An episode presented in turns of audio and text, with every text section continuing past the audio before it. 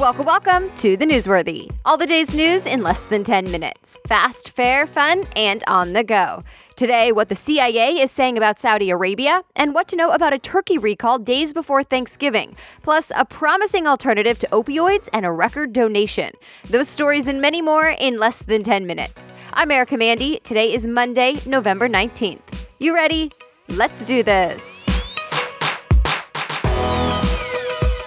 The CIA has apparently decided. The Washington Post cites sources saying the CIA's assessment found that yes, the Crown Prince of Saudi Arabia ordered the killing of journalist Jamal Khashoggi. A lot of people have suspected that, but a CIA review makes it much more real. So many U.S. lawmakers on both sides of the aisle are calling for tougher action against the country. The Saudi government is saying, not true. The Crown Prince knew nothing about this. Remember, Khashoggi is the Washington Post journalist who was living in the U.S. but was killed in the Saudi consulate in Turkey, causing international outcry. The Saudi government has changed its story about what happened several times. So far, the U.S. has announced sanctions against 17 Saudis that were blamed in the country, but will there be more action? Not sure yet. President Trump told Fox News that we may never know the truth and pointed to the Crown Prince's denials. He says media reports about the CIA's conclusion are premature. President Trump has been critical of what happened, but also very careful not to damage the U.S. Saudi Arabia relationship. Expect official word on the report tomorrow. The election questions in Florida may finally be over now. Republican Rick Scott in the U.S. Senate race and Republican Ron DeSantis in the race for governor have officially won. The Democratic candidates Bill Nelson and Andrew Gillum conceded over the weekend. But you'll remember it was a close one with recounts and plenty of controversy, even a call of fraud. And another controversial and close race in Georgia is over now. The AP said it's official. Republican Brian Kemp won the race for Georgia governor. Democrat Stacey Abrams acknowledged it, but still had harsh words for her opponent for what she called voter suppression. Well, the numbers just keep getting worse in California, and the weather is about to have an impact on the search. First, the death toll from the so called Camp Fire in Northern California is now at 77, and the number of people missing is up to more than 1,200. That list keeps growing as more people call in to report names of loved ones they can't find. But officials say some people on the list may actually be okay, but haven't called in to authorities to verify it. The search for remains could get more complicated this week, though, as rain is in the forecast. The wet weather also brings a risk for mudslides in those areas that were burned but it's at least a good thing for the fire conditions and the poor air quality there right now. So, what caused this fire? A lot of people are pointing to the utility company, PG&E. There were reports of power line outages the morning the fire started, but it's all still under investigation. President Trump took a trip to the area over the weekend. USA Today reports he toured the damaged areas and thanked first responders. California's governor and the soon to be governor toured the area with the president. And even though they haven't all gotten along before, they all said it's time to pull together for the people of California. There was mixed reactions, though, from the people who live there. President Trump also stopped by Thousand Oaks, California. He met with families of some of the victims killed in the mass shooting. It was a snowy weekend in the Northeast, and it led to some dangerous travel conditions. CBS News reports the snowstorm spanned 16 states from Illinois to Massachusetts, and it's even blamed for eight deaths. But it's not the snow, it's the cold temperatures that will impact the Northeast this Thanksgiving. The Weather Channel says some cities could see the coldest temps on record for the holiday.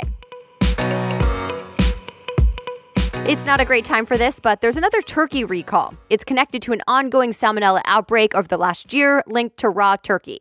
The latest, CBS News says Jennie-O Turkey has recalled more than 91,000 pounds of raw ground turkey, but experts say it's likely more widespread than that.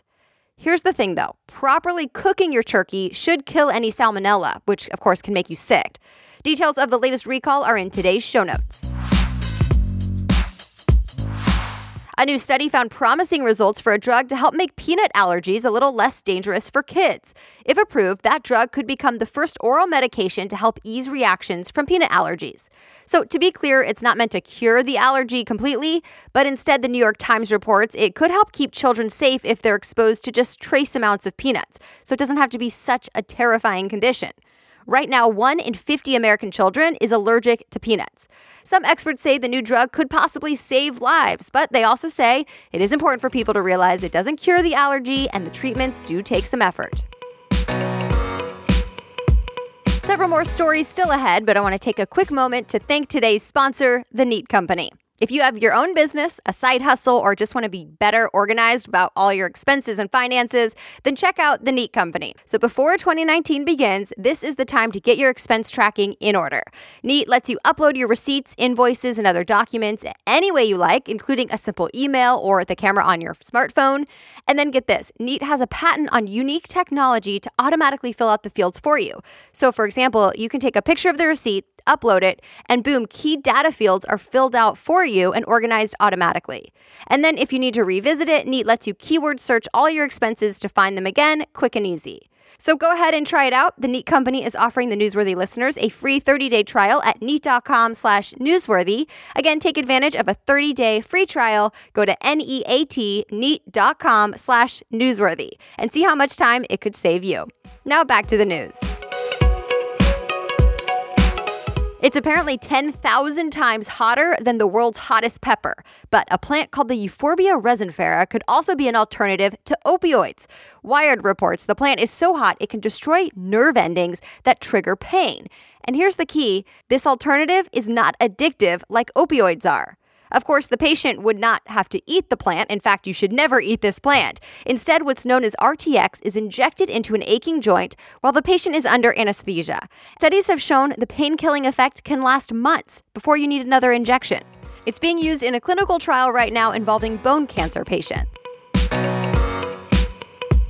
It's being called the largest amount of money ever donated to any education institution in the U.S. Former New York City Mayor Michael Bloomberg said he's donating $1.8 billion to his alma mater, Johns Hopkins University. The money is meant for financial aid for low and middle income students. The goal? Letting the university admit the highest achieving students, whether they're able to pay for it or not.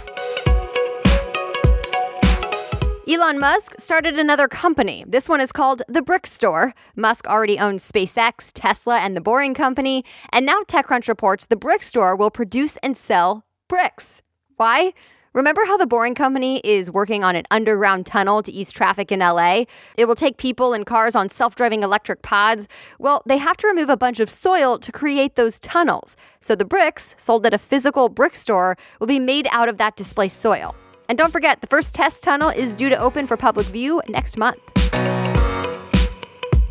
This one is causing a lot of talk and controversy in the sports world. ESPN cited a source saying the Cleveland Browns general manager, John Dorsey, was open to interviewing former U.S. Secretary of State Condoleezza Rice for the head coaching job. Dorsey denied it, saying he has respect for Rice, but she's not on the list of candidates. Rice is a Browns fan, but even she said in a statement she's not looking to be a football coach. She did say, though, that the NFL should consider experienced women for the job. A woman has never interviewed for an NFL head coaching job. As expected, the Harry Potter spin-off Fantastic Beasts: The Crimes of Grindelwald won the box office over the weekend. The Hollywood Reporter says it brought in $62 million, which is actually the lowest of the Harry Potter franchise. But at least the sequel did better than the first Fantastic Beasts overseas. And that's it for today. Thank you so much for listening, and please be sure to share the newsworthy if you got value out of today's episode. As always, if you want to read more about any of the stories mentioned, I list all the sources and story links for you in today's show notes. You can find those by going to thenewsworthy.com, clicking episodes, and then looking for today's date. The Newsworthy is ready for you every weekday by 4 in the morning, so I'll be back with more news tomorrow. Have a great day.